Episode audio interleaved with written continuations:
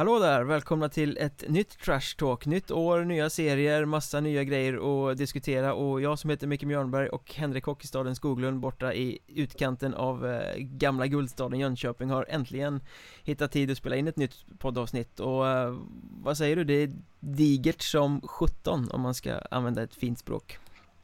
Ja, det är det och det är jättekul att vi har mycket att prata om. Eh, en del saker är roligare än andra.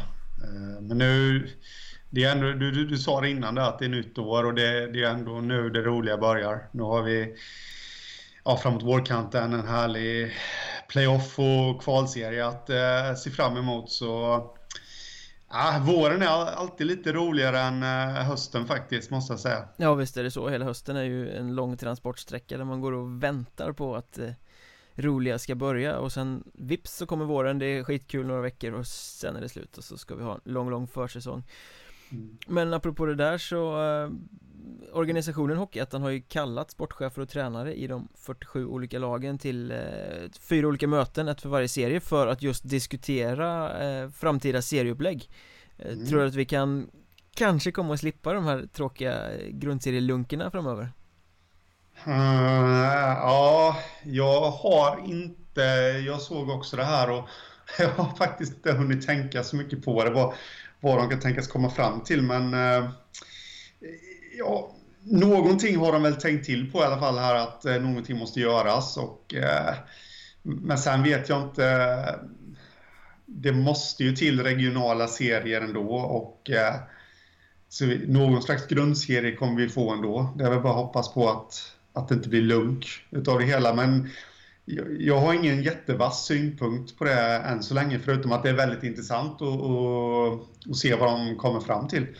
Ja, jag läste hela den här inbjudan som har eh, skickats ut till klubbarna och det är ju så de ska träffas nu i slutet på januari eh, på serienivå då och diskutera, lägga fram sina synpunkter på hur ett serieupplägg ska se ut. Och sen så blir det någon form av arbetsgrupp som jobbar ganska intensivt under våren. Eh, Eh, för att sen kunna presentera någonting, ett nytt förslag på hur det ska se ut eller kanske ett förslag på att det ska fortsätta se ut som det gör nu. Det får man väl se vad de kommer fram till. Men i mars någon gång för förbundet eh, Det är ett förslag, det är väl inte ristat i sten att det kommer bli exakt så. Men eh, det känns ju som att wow, här ska de jobba snabbt. Mm, ja det känns som det. Eh, Sen är det inte säkert att det kommer bli så heller men eh, Det ska bli väldigt intressant att se vad det här landar i. Eh, det lär väl knappast bli en utökning av Hockeyettan i alla fall. Det skulle väl vara lite hål i huvudet att eh, nästa säsong kör vi med 80 lag eh, och åtta serier. Utan det, det, det, det blir väl så att eh, ja, om jag får tippa hej vilt så tror jag nog att de kommer komma fram till att en bantning på något vis ändå är bäst. Men, men sen hur den bantningen skulle gå till, det, det har jag lite svårt att säga om faktiskt. För det, det är väl ändå resekostnaderna man, man vill kapa på något sätt. Och det, det löser man inte genom en bantning av antalet lag. Känner jag. Nej, jag är ganska tveksam till att det är det man kommer komma fram till. Och jag är också ganska tveksam till att uh, man kommer komma fram till något som är jättebra överhuvudtaget. Jag tycker mer att det känns som ett väldigt bra forum för uh, klubbar att få lyfta sina åsikter och få snacka av sig lite på något sätt. Så att det är ju så att Många gnäller ganska mycket ute i stugorna när man pratar med folk i och runt klubbar. Eh, vissa tycker det är för få matcher, andra tycker att det är för långa resor. Vissa tycker att för liten del av säsongen gäller något. Liksom, det finns så väldigt stor spännvidd på åsikterna.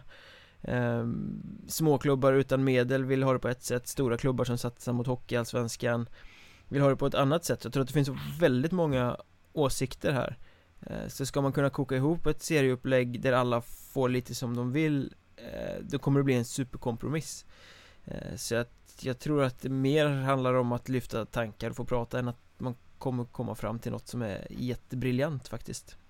Eh, ja men det, så är det nog också. Och jag, det, det där kommer landa i att eh, ingen kommer bli så jättenöjd heller kanske då. Men eh, något slags nytt måste ju till och, och det gäller ju framförallt antalet matcher. Det får vi ju anledning att återkomma till här nu i, lite senare i detta digra avsnitt. Men eh, eh någonting måste det landa i för det här håller inte riktigt så som det är nu.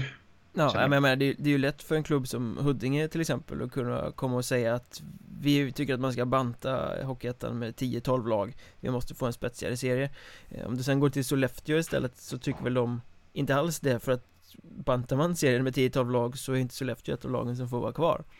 Eh, Så att spännvidden är ju som sagt väldigt stor. Mm, Ja precis, det finns många olika viljor och Eh, jag eh, dock skulle, det var ju lite önsketänkande det jag sa innan, jag skulle ju faktiskt förespråka en bantning i någon form men, men det är ju inte heller helt optimalt men Ja det gör vi ju båda två. Ja. Det är ju, ska Hockeyettan bli bättre så måste man banta hela serien ganska betänkligt eller utöka allsvenskan och slå ihop toppen av ettan med de som är allsvenska lag nu eh, mm. Sen ska man väl också ha i åtanke när man diskuterar det här att det här är ju vad då klubbarna kan komma fram till gemensamt Det ska ju presenteras för förbundet sen också och det är ju förbundet som bestämmer eh, ja. Så klubbarna kan ju komma fram till något briljant men förbundet säger bara nej nej vi ska spela grundserier som bara är raka hela livet Och då blir det så liksom Precis. Ni kan tidigast gå upp 2026. Då är grundserien slut.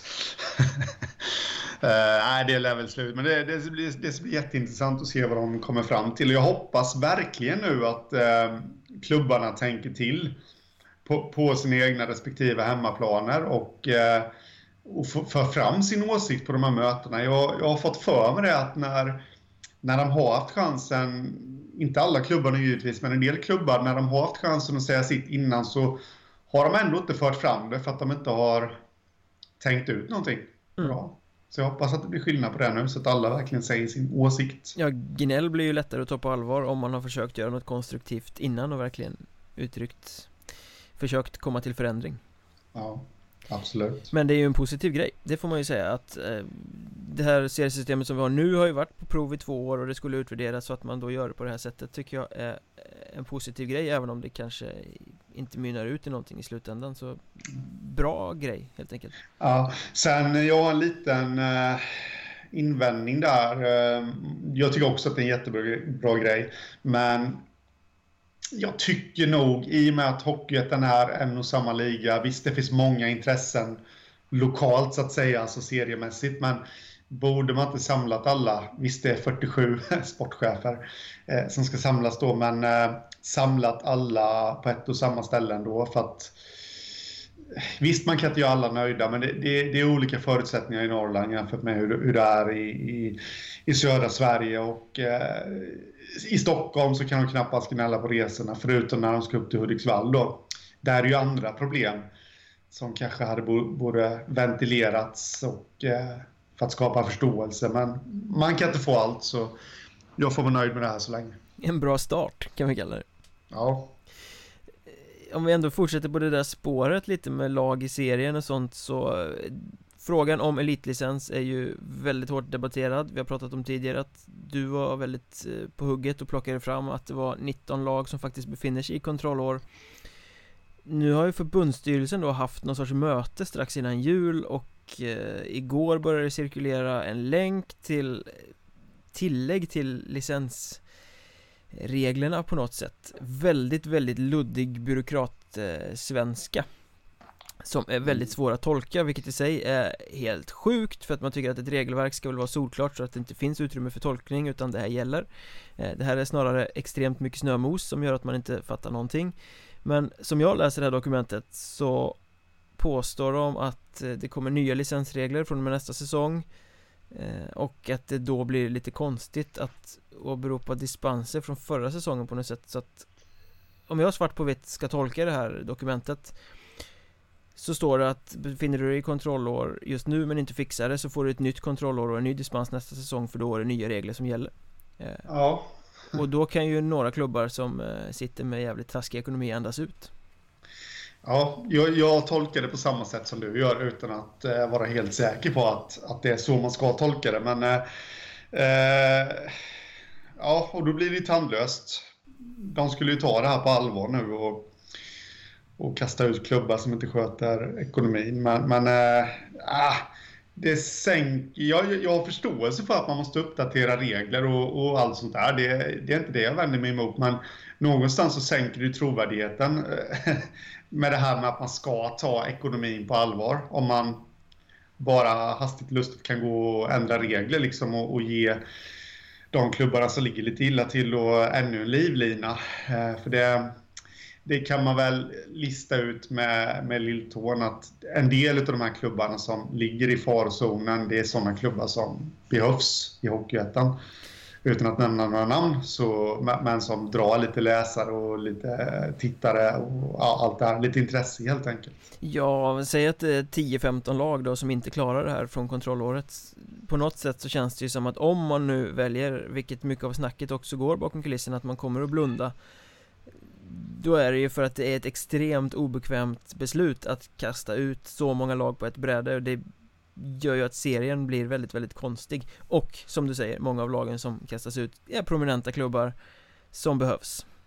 På något ja. sätt. Så att om det nu är så här som vi tolkar det i den här skrivelsen eh, så handlar det ju egentligen inte om, om något, någonting annat än att man köper sig ett år till innan man behöver ta obekväma beslut Ja, ja precis. Det, det, här får mig att tänka lite på skolgårdslandhockeyn. Liksom. Vi kör först till fem och sen den starkare gruppen, det starkare laget med, med de starkaste karaktärerna. Liksom, eh, nej, men alltså vi... Nej, nej, nej. Vi, vi sa att vi skulle köra först till sju. Eh, nej, vi kör först till tio. Nej, första målet vinner.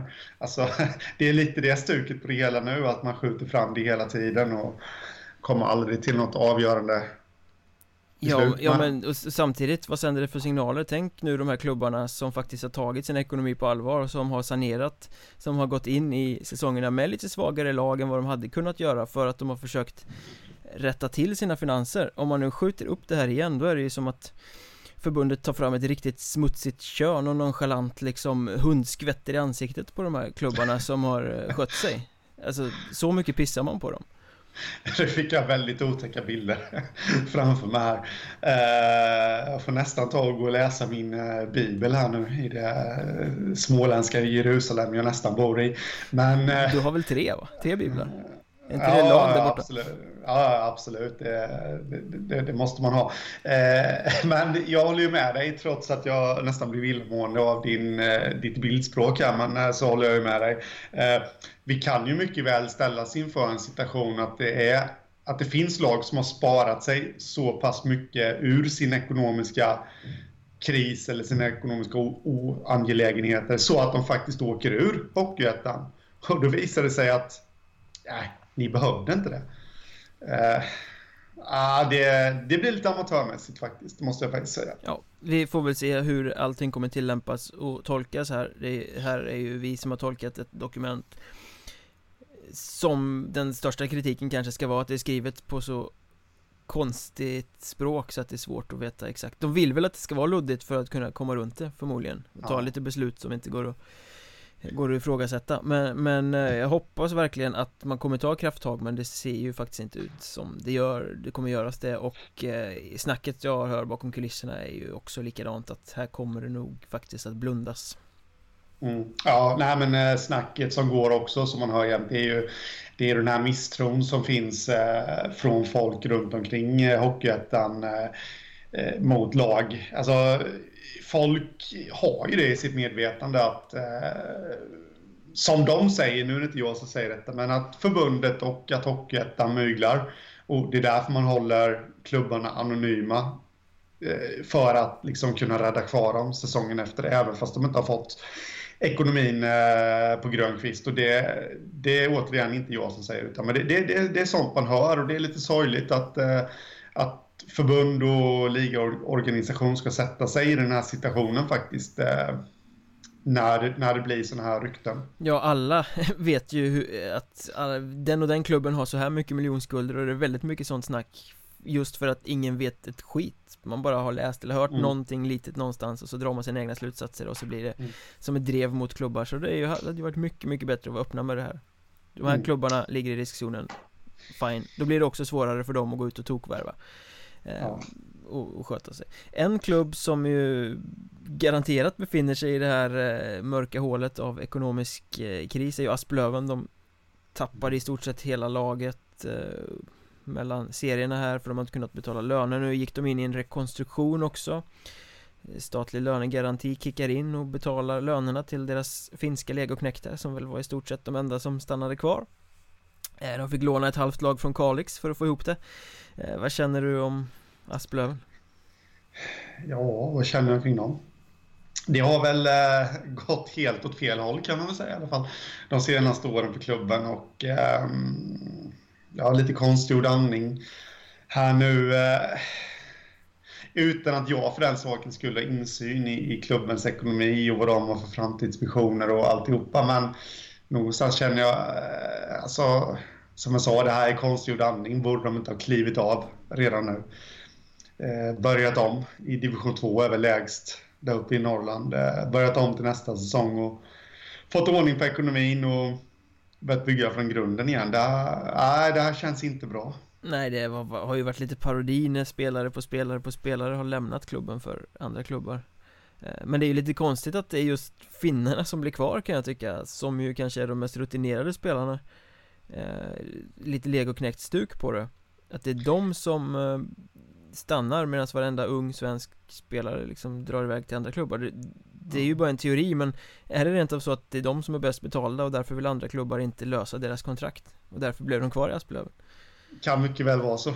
Eller så är det närheten till Finland Den omedelbara närheten till Finland att göra. Nej, nej men jag lutar väl åt, åt din teori där eh, Att eh, Att de har dyra kontrakt Faktiskt och sen kan det vara så också återigen en väldigt grov spekulation från min sida, men, men det kan ju faktiskt vara så att de här legoknektarna är de som har blivit bäst behandlade sen de kom till klubben. Det är de det har satsats på. Det har ju de som har fått lönen först, om, när det har kärvat ja, och sådär menar du? Ja, precis. Och de som har fått sin utrustning och, och alltihopa då, medan de yngre killarna kanske har fått stå vid sidan av.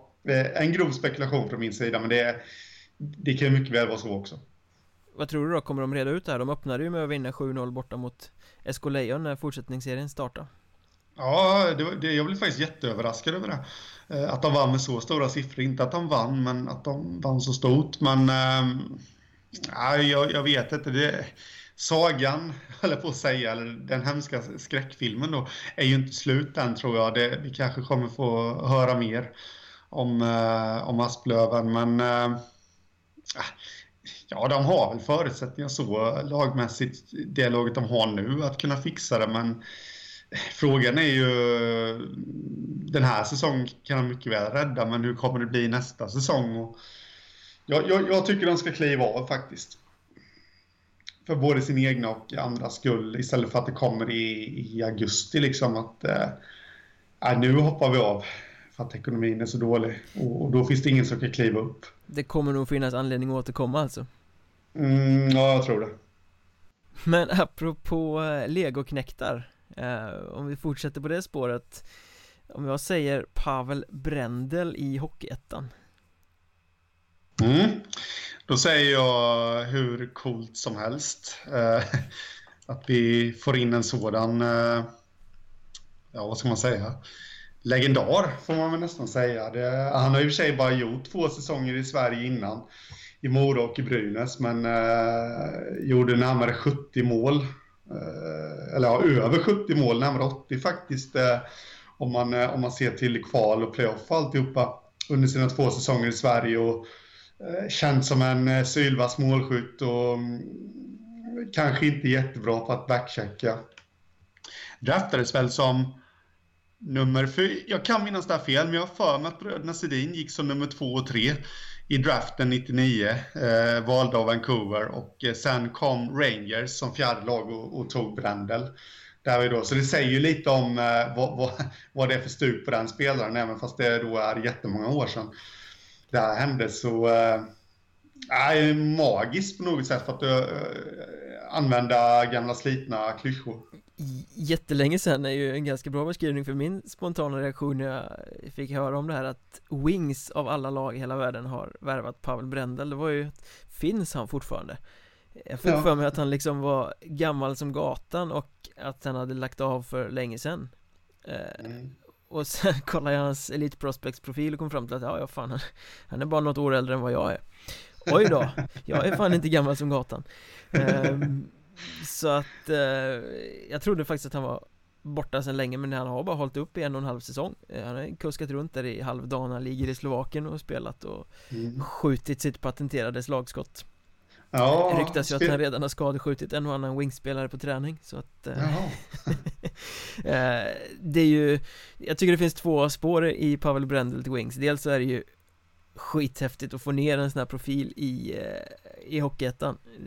Det kan man ju inte se bort ifrån men samtidigt tycker jag att det är lite konstigt när en klubb som liksom dunkat sig lite för bröstet Vi ska satsa så ungt och vi ska inte ha några, spela, några löner och sådär och så tar man in en Definitionen av Lego Kinect som dessutom är närmare 40 än 30 Ja eh, Jag förstår vad du menar men jag håller inte med riktigt eh, där eh, Även fast man satsar ungt så tror jag att det kan vara i rent utbildningssyfte tror jag det kan vara riktigt bra att plocka in honom eh, nu har han ju inte hela registret ska vi säga. Nej, det, det, tror någon... de kommer inte lära sig backcheck jag menar Med tanke på hur slö och hur lite, eller hur slö han var och hur lite han backcheckade när han var som i sin prime där i SHL i mitten på 2000-talet Det är inte så att han kommer tokkchecka hemåt i Hockeyettan. Nej, nej, absolut inte. nej, nej.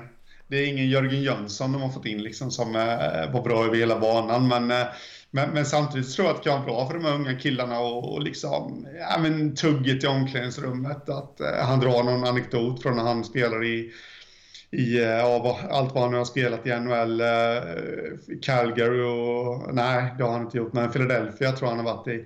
Eh, liksom det, det är klart att det höjer dem lite också. Wow, ta rygg liksom. Sen, sen är det inget föredöme över hela isen, men, men ändå. Så jag tror att det är bra.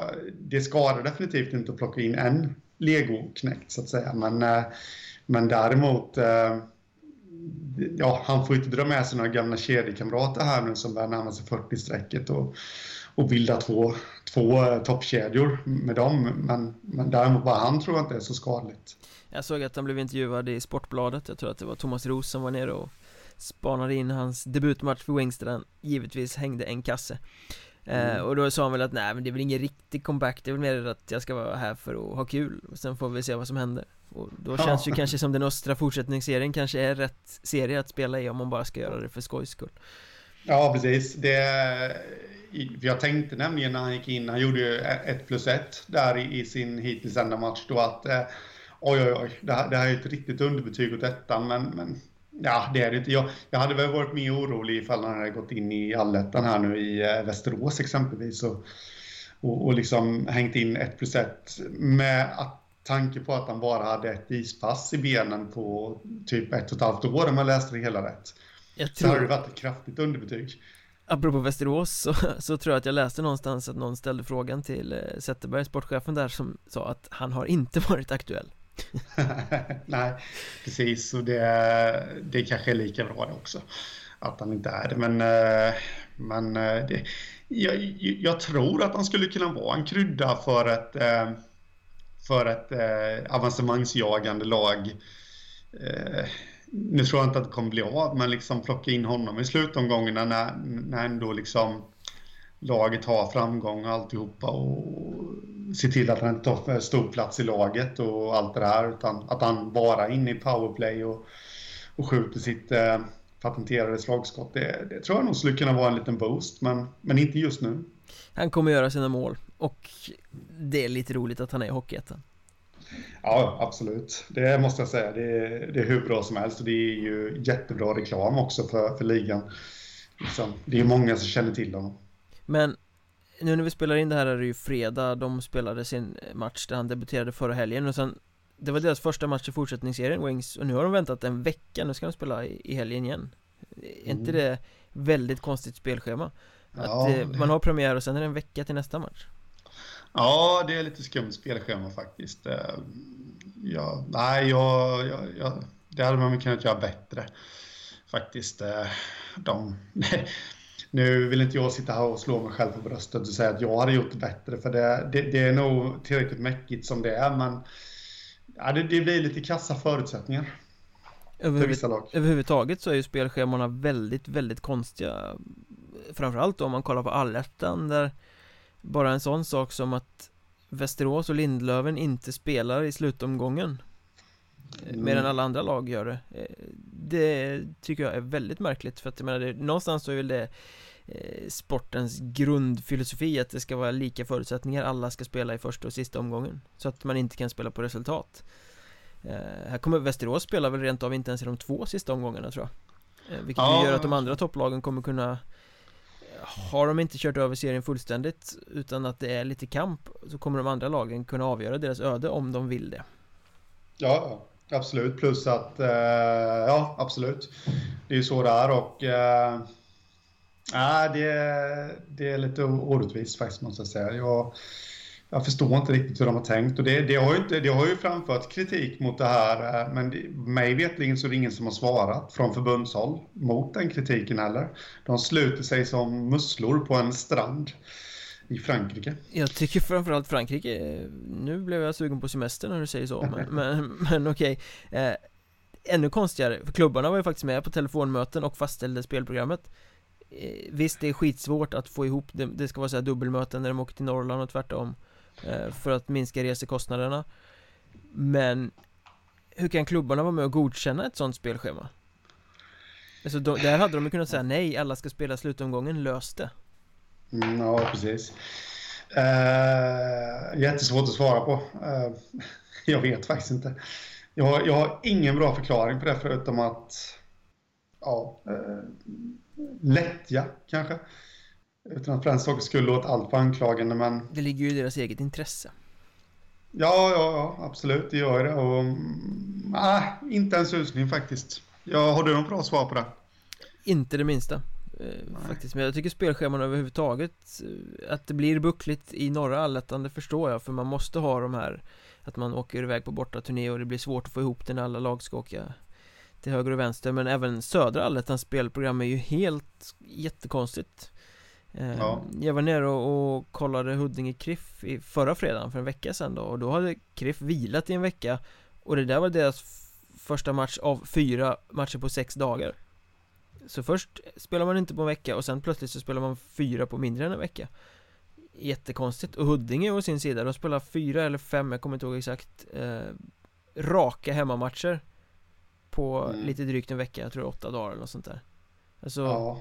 Det är ju ja. super, super konstigt eh, spelschema. Ja, och, och ska man då gå på vad klubbarna får själva vara med och bestämma så alltså god, eh, Huddinge godkänt det här själva. Eh, om man nu ser det utifrån och det tycker jag verkar väldigt märkligt för, för så många hemmamatcher i januari dessutom. Som, visst, nu har inte Huddinge jättemånga, mycket publik på sina matcher men det lär knappast bli fler Eh, när det är så många på så kort tid, plus att det är januari, det är månaden efter lön. Vi vet att folk, eh, ja, det är bara att titta på sig själv. Man har ju inte världens fetaste bankkonto just nu, liksom, när man har handlat julklappar till höger och vänster och, och köpt skumpa inför nyår och, och allt det där. Liksom. Så att, eh, och rökt någon cigarr. Eh, så att, eh, nej, det är mm, väldigt, väldigt märkligt faktiskt. Så det, det gagnar ju inte direkt Huddinges ekonomi som med tanke på deras historik och vår fostra talanger så vill man ju gärna att deras ekonomi ska blomstra så att de kan få fram ännu mera talanger. Ja men på något sätt så ska ju allettan vara publikfester eh, Det mm. ska vara eh, Nu ska den bästa hockeyn spelas, nu ska den stora publiken komma Men fyra hemmamatcher på en vecka Det måste ju vara riktigt, riktigt die hard supporter för att gå på det En vanlig ja. åskådare väljer en, kanske två Så att det är väldigt, väldigt kontraproduktivt att spela många hemmamatcher på kort tid mm. Eh, det finns sportsliga aspekter man kan lägga i det också men jag tycker mer det här, alltså publikbortfallet är också eh, Och det ser man ju liksom Tar du Skövde i norra serien till exempel så Har ju de ett väldigt fint publiksnitt och har lockat publik hela säsongen även när de har spelat dåligt Nu hade de Örnsköldsvik och Piteå på eh, besök helgen som gick och kom inte över tusen pers i någon av matcherna Nej. Vilket de ju liksom gjorde alla matcher i grundserien om jag kommer ihåg rätt Det var nog, nej det var en, det var den sista absolut eh, obetydliga matchen i, i grundserien kom det inte tusen pers men Och nu är det de bästa matcherna och då kommer inte publiken Och det var bara ett mm. och två mot Västerås senast ehm, Och det där kan man se hos många lag För många hemmamatcher på, på kort tid så blir det liksom Publiken kommer inte Ja, nej precis. Det, det är ett dilemma hockeyn har överlag. Eller ja, högre upp då att det kanske är lite för många matcher. Det är det ju definitivt inte i vissa avdelningar inom Hockeyettan. Men, eh, men, men eh, och speciellt då när det blir på, på för kort tid så precis som du säger, det, ja, det är lite olyckligt.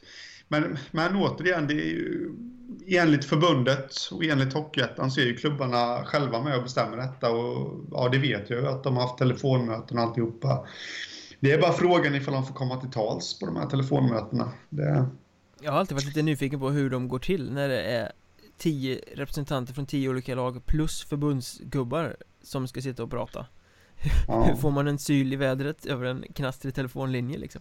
Ja, precis. Och, ja, nej, nej absolut. Det, det har jag också undrat faktiskt. Men eh, sen, sen eh, tisslet och tasslet som går lite också, det är ju att eh, i alla fall på vissa håll, jag har förstått att det är olika seriemakare för olika serier, men eh, på vissa håll så, eh, om jag förstår det hela rätt, så mm, är det nästan som att eh, förbundet och seriemakaren har lite prestige i det hela. Det här är liksom det enda de har kvar i stort sett. De har ju sålt, eller ja, sålt, de har bytt rättigheterna för att kunna lägga spelschemat för SHL och, och Hockeyallsvenskan och alltihopa. Va? Och då är det ettan de har kvar och då, då ska de få säga sitt också. Vad, vad det tisslas och tasslas om? Ja, vore det bättre om eh, det låg på eh, ettan själva att sätta spelschemat? Uh, ja, definitivt inte klubbarna själva de ska ju absolut få säga sitt, men, men då vill ju alla liksom ha sina fördelar och ha det så bra som möjligt för sig själva. Då kommer det ta fem månader att sätta ett spelschema. Men däremot att ettan själva äger det absolut och att någon, ja, någon oberoende part då sätter spelschemat som, som ser lite till, eh, till de här aspekterna som du har tagit upp här innan då. Att ett lag ska inte spela fem hemmamatcher på väldigt kort tid. Eh, utan att man sprider ut det lite då. Det, det tror jag absolut skulle vara det bästa. Men om vi skippar spelschemat då och eh, faktiskt går på det som är det allra mest intressanta Det vill säga det som har hänt i öppningen av allettan eh, Som jag har dragit igång i mellandagarna och det har spelats fyra, fem, sex eh, matcher sen vi poddade senast. Serien är igång. Eh, det är väl också en baksida av spelschemat i och för sig att det är väldigt haltande tabeller och att det kommer vara det hela vägen in i mål. Men vi ska inte gnälla mer nu. Vad om vi tittar på södra serien till att börja med är det någonting som du känner står ut mer än något annat av det som har spelats så här långt? Mm, ja, om man, eh, om man kollar toppen där så, så är väl ändå den hyfsat väntad eh, med, med, med Huddinge i topp. Nu vet jag att jag tippade Kristianstad i topp eh, och där, det är ju definitivt inte väntat. De ligger bara fyra och har två förluster eh, på de fem första matcherna. Det, det, hade väl i alla fall inte jag förväntat mig. Låt gå att en av förlusterna kom mot Huddinge och, och en emot Kallinge. Men, eh, och just Kallinge är också ett litet lag som har, eller ett litet lag, men ett lag som har överraskat lite negativt måste jag säga. Jag tror att de skulle gå betydligt bättre med tanke på deras höst, men de har bara skrapat upp fem poäng på sex matcher. Eh, det är jättemycket egentligen. Nybro går också sämre än förväntat. Eh, skulle väl vilja säga att eh, Vimmerby går hyfsat bra och Dalen går väl lite, lite bättre än förväntat också. Eh, så ja, det är mycket. Visby går inte heller helt klart. Ja, det är mycket ja, som är äh, oväntat. Ja, men tar man Kristianstad på något sätt så, så, känns det som att de fortsätter svaja på exakt samma sätt som i grundserien blanda och ge väldigt mycket, jag menar då hade de ju demoleringar av skitmotstånd eh, Om man får uttrycka sig så.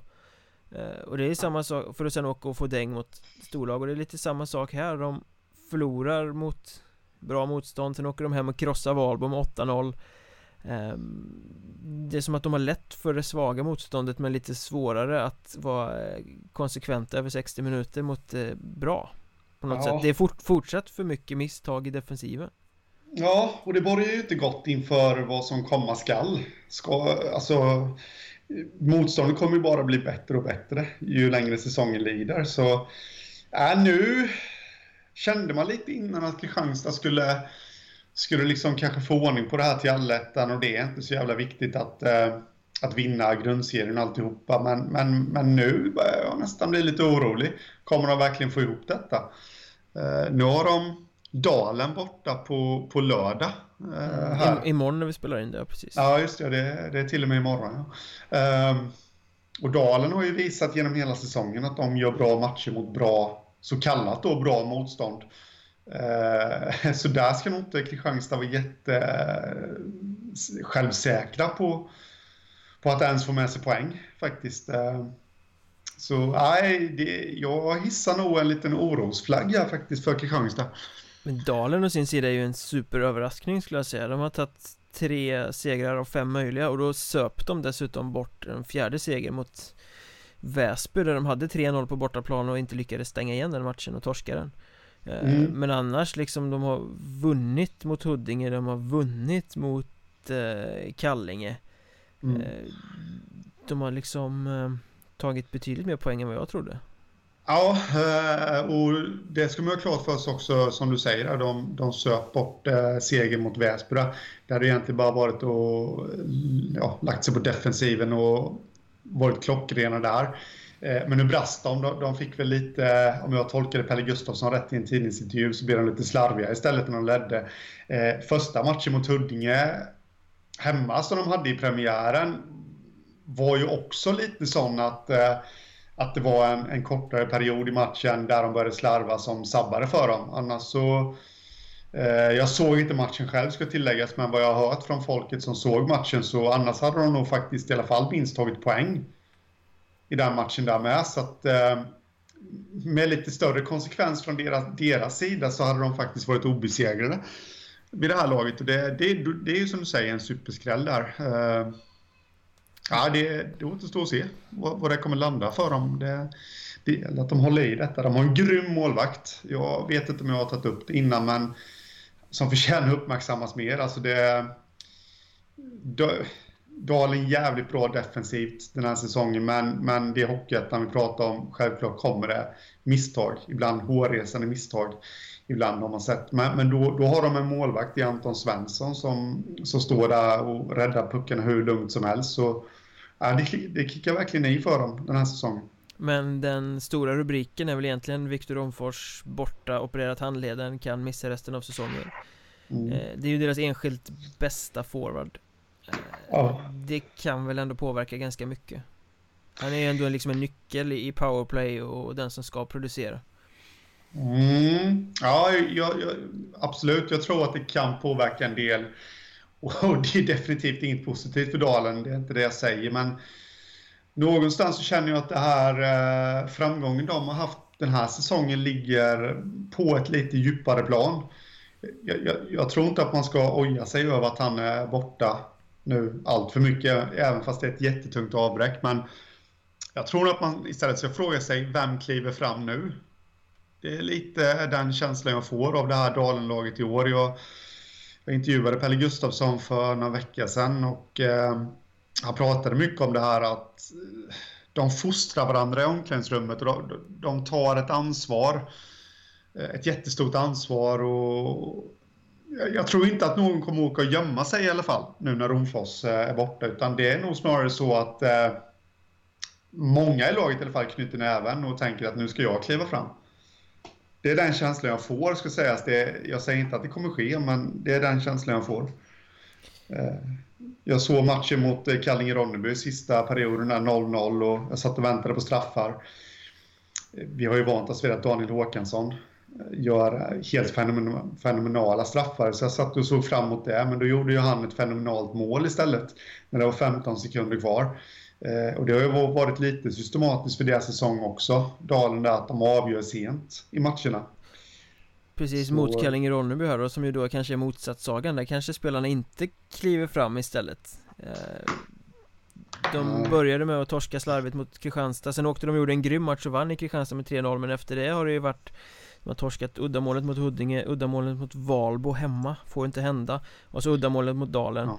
Eh, mot mm. Vimmerby hemma vann de väl på straffar tror jag utan att vara det bättre laget så att Hypade efter seriesegern, lite favorit och så går det troll i det eh, ja. Inte vassa framåt Det, alltså jag såg ju den här matchen mot Huddinge där och där tyckte jag väl Egentligen att anfallsspelet var ganska bra över halva matchen Det var väl snarare så att de släppte till Rätt dåligt i defensiven på ett sätt som inte jag är van att se dem Men, men samtidigt 1-2 mot Valbo och 0-1 mot Dalen Det är ett mål framåt på de två senaste matcherna Det är ju ja. långt ifrån godkänt för det materialet Ja, ja precis. Eh, jag såg en pausintervju där i, eh, i den matchen i, i onsdags eh, mellan Dalen och Kallinge och Sebastian Magnusson blev intervjuad.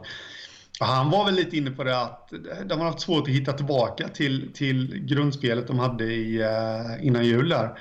Och det var väl, ja, om jag tolkar honom rätt, så var väl det nästan nyckeln till fortsatt framgång. Att eh, han såg faktiskt lite bekymrad ut att, eh, och sa att vi, vi måste hitta tillbaka till det och jag, jag, vet inte riktigt varför vi inte har gjort det. Men, eh, och så. Och, men sen också lite uddlösa mot Dalen. Jag, jag såg inte den andra matchen mot Valborg men eh, mot Dalen så var det ju i mångt och mycket att målvakten Anton Svensson stod upp för dem. För de hade rätt vassa kontringar, i alla fall i den tredje perioden.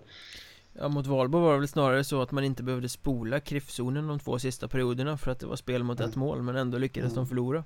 Eh. Ja.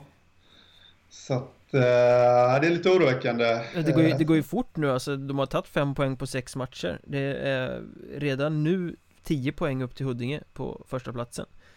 Så att de får ju, de har ju grävt ett hål för sig som det blir jobbigt att gräva sig ur om man vill ha med den absoluta toppstriden att göra, vilket omgivningen Eh, inte jag, för jag har faktiskt tippat de sjua. Jag förutspådde lite den här soppa Torsken de har gått på. Men vill de leva upp till omgivningens förväntningar så måste de ju börja ta poäng nu. Ja. Frågan är om det är det så kallade NHL-schemat som ställer till det för dem.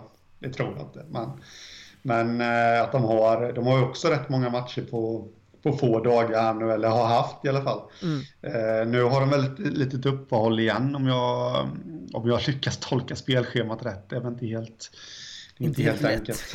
nej, nej, precis. Det, det, det, är också sådär, jag vet att förra säsongen så snackade jag med, med Mats Lust, Kristianstads tränare, och, och jag frågade då, de, de avslutade ju 2015, 2016 års eh, grundserie lite svajigt. Eh, då har de redan klara seriesegrare.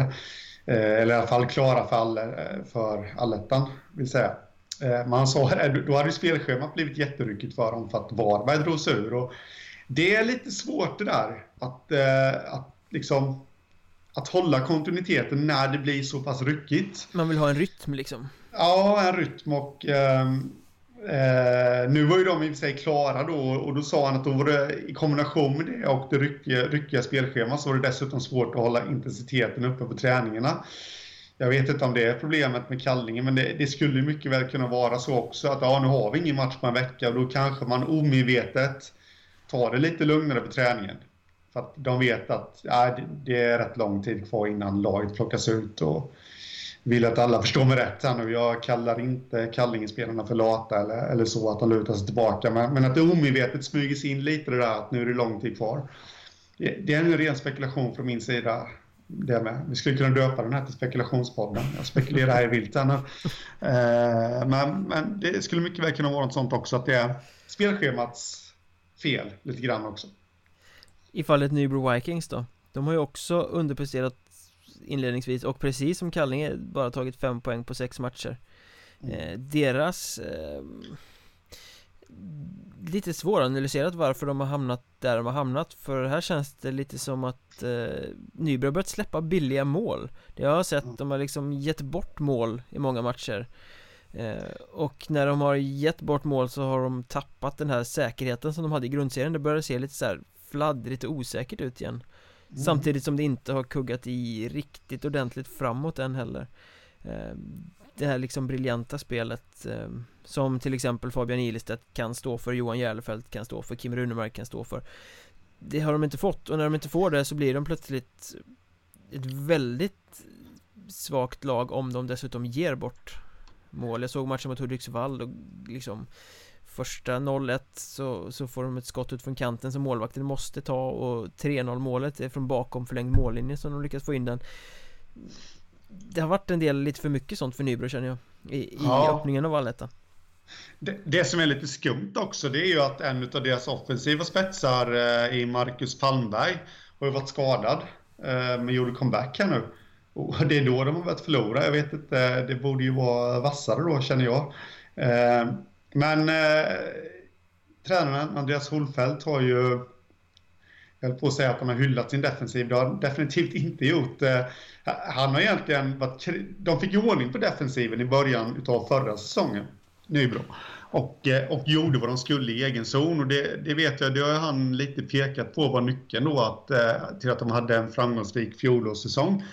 Men varenda intervju jag läser med honom så är han ju fortfarande missnöjd med defensiven. Det är alltid någonting eh, som han tycker inte kuggar i. Och, och nu, jag vet inte om han har kört det där lite för långt för nu, nu har de ju börjat slarva igen och ja, jag vet inte, men det gäller ju för dem också att hitta tillbaka till, till spelet i egen zon. Framförallt. Mm. Sen, sen, har de ju haft en del skador och så ska man säga också, men det har ju nästan mer varit på forwards. Ehm, ja. Så det påverkar inte försvarsspelet. Jättetungt tapp givetvis att kaptenen Marcus Mellström bröt något finger eller vad det var, kan bli borta jättelänge. Ja. Ehm, han är ju lite hjärta och själ i laget också så att han kommer ju saknas.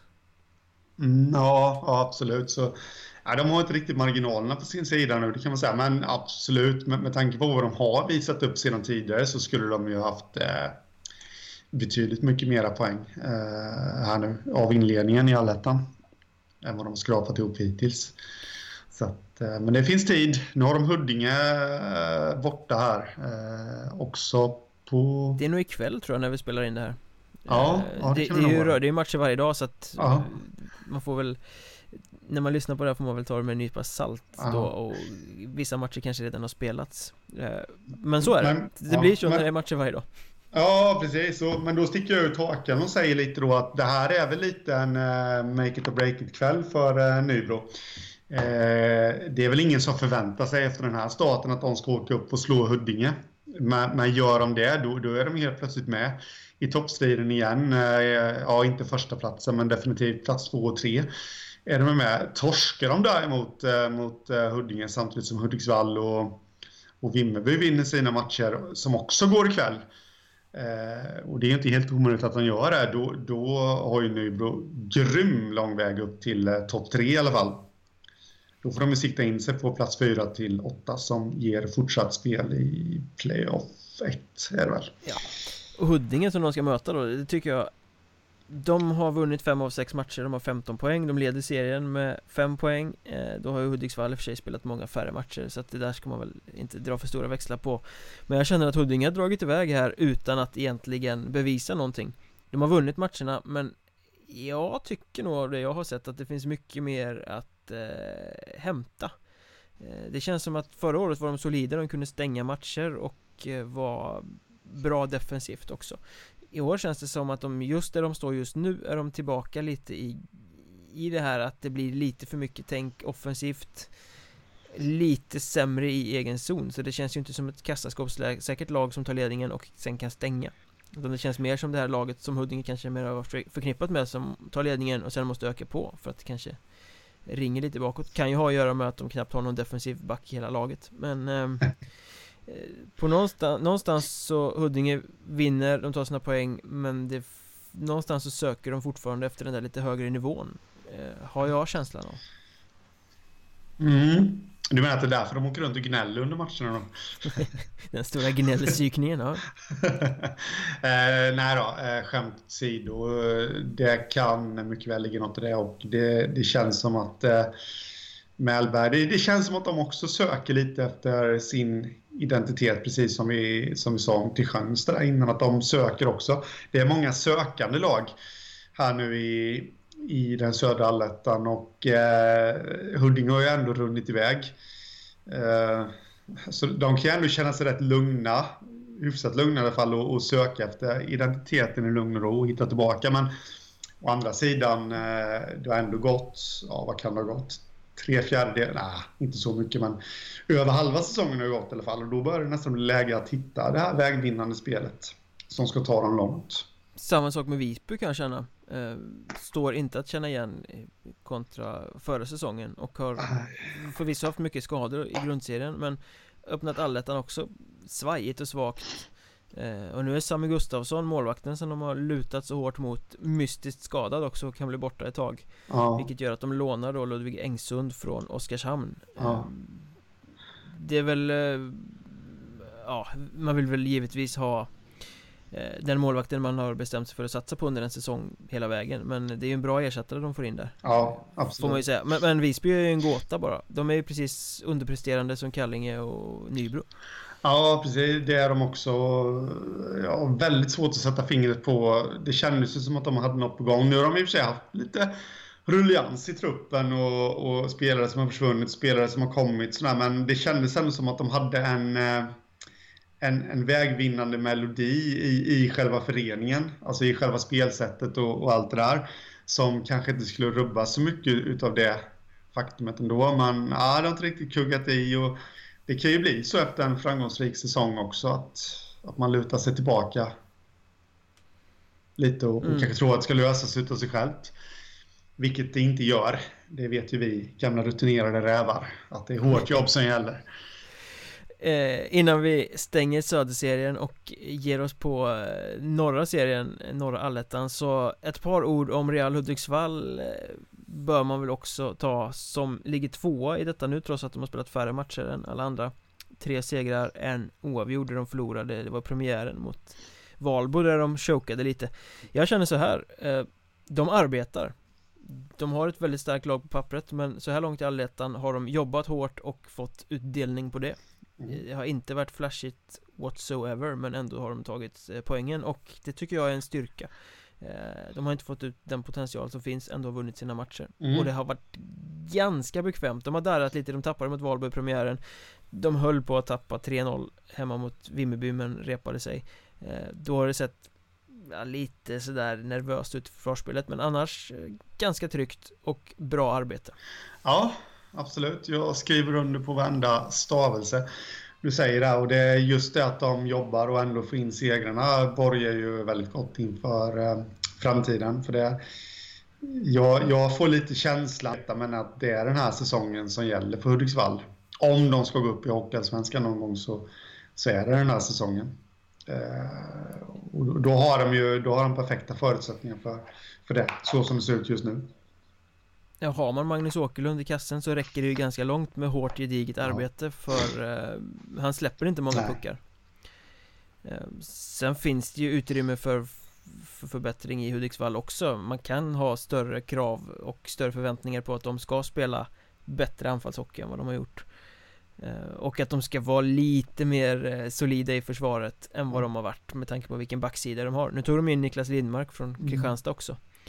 En återvändare så att säga. Så att eh, Ja men, men, men, någonstans så är det en styrka Att man inte är så imponerad av dem men att de ändå har vunnit. Ja precis, man, man ska inte som uppstigningskandidat eh, Så ska man inte vara klar i januari. Det ska finnas bitar att jobba med.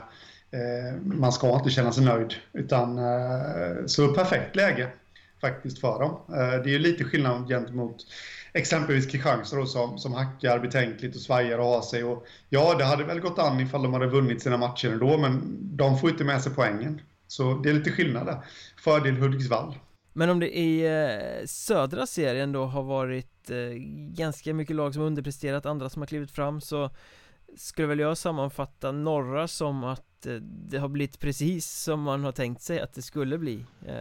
Det är de tre superhypade topplagen Piteå, Mariestad och Västerås som ligger på de tre första platserna och har tagit ett litet grepp om det här. Ja, ja absolut. Uh, ungefär. ja, inte poängmässigt är det svårt att säga något efter några få matcher, men eh, det är de som har tagit tätpositionerna, det är de som ja. har vunnit sina matcher. Uh, Mariestad har förlorat en, det är den enda förlusten som de här lagen har gjort på ordinarie tid och den förlusten kom ju mot Piteå så att eh, Det är ju i, i, den egna kärnan där så att mm. eh, Det har liksom inte riktigt skrällt någonstans känner jag. Ja precis, eh, det är ju de här lagen som du pratade om innan. Jag måste faktiskt säga att Piteå måste ju någonstans vara säsongsöverraskningen nummer uno och eh, lite skämskudde att man alltid underskattar dem en smula. Jag, jag tror, personligen så trodde jag att de skulle få lite tuffare i år.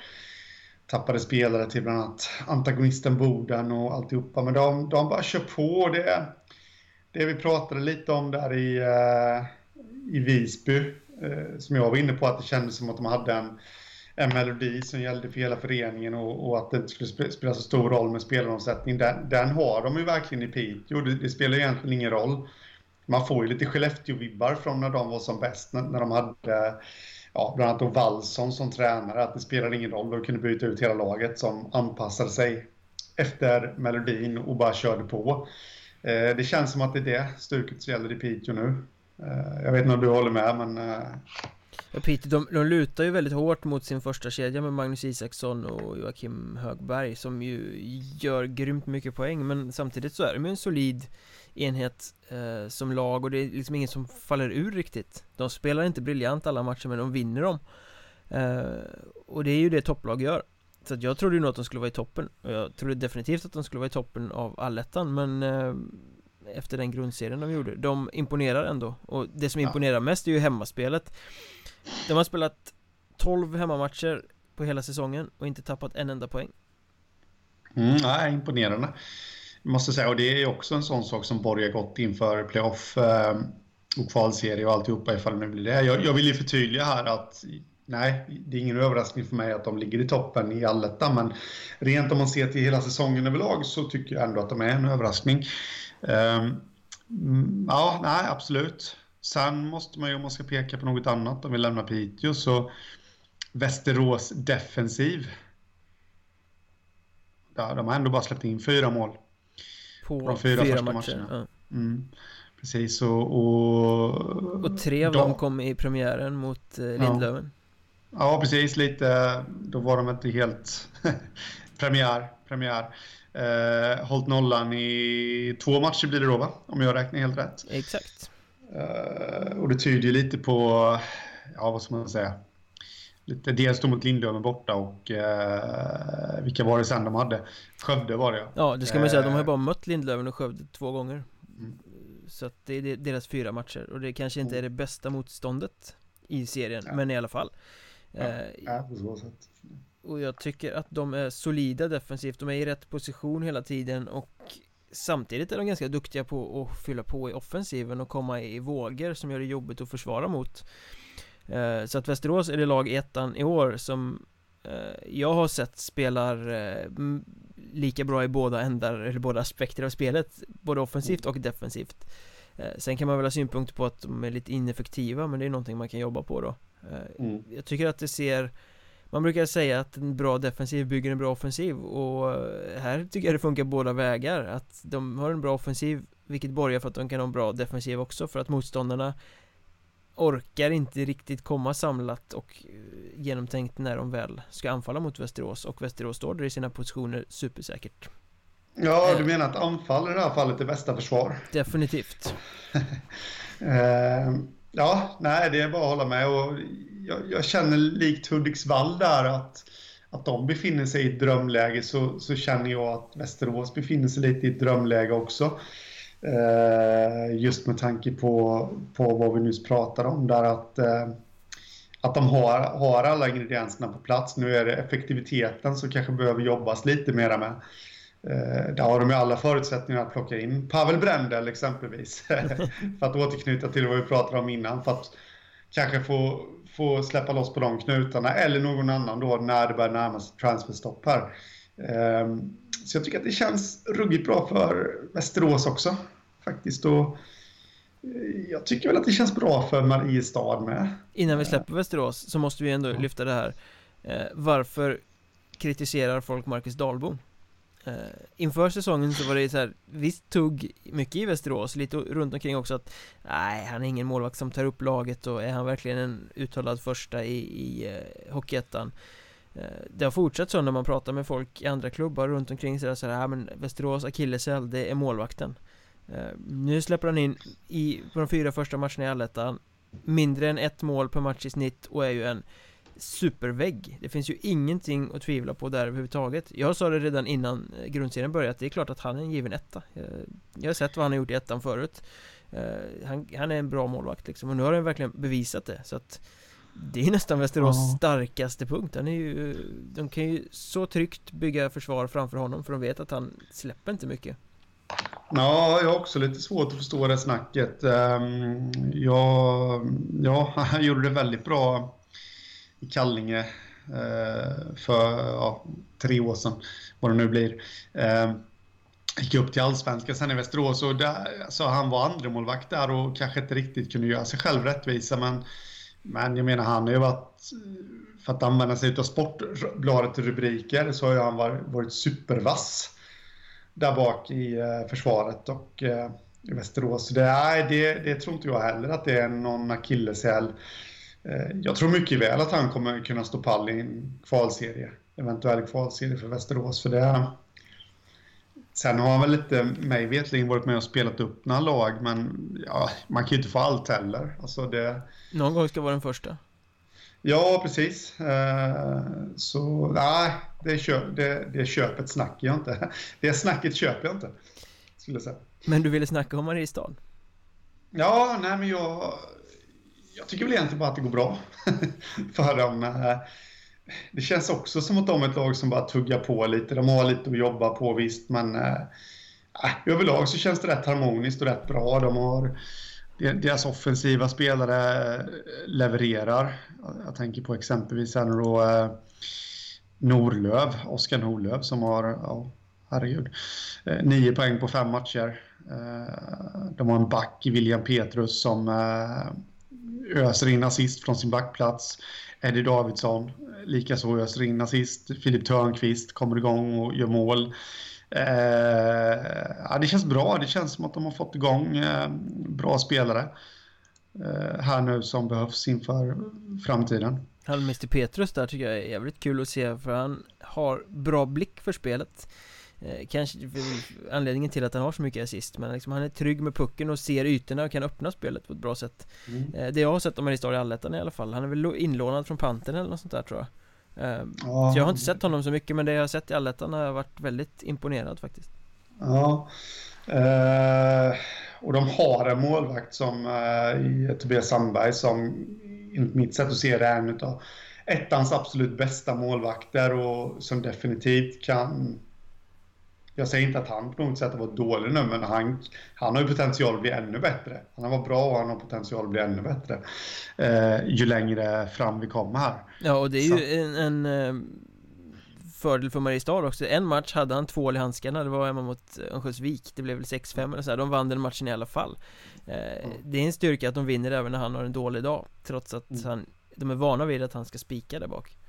Han gick till och med på Twitter och la upp en bild på, på en sån här gammal, eller gammal, men en sån här klassisk pumptvål.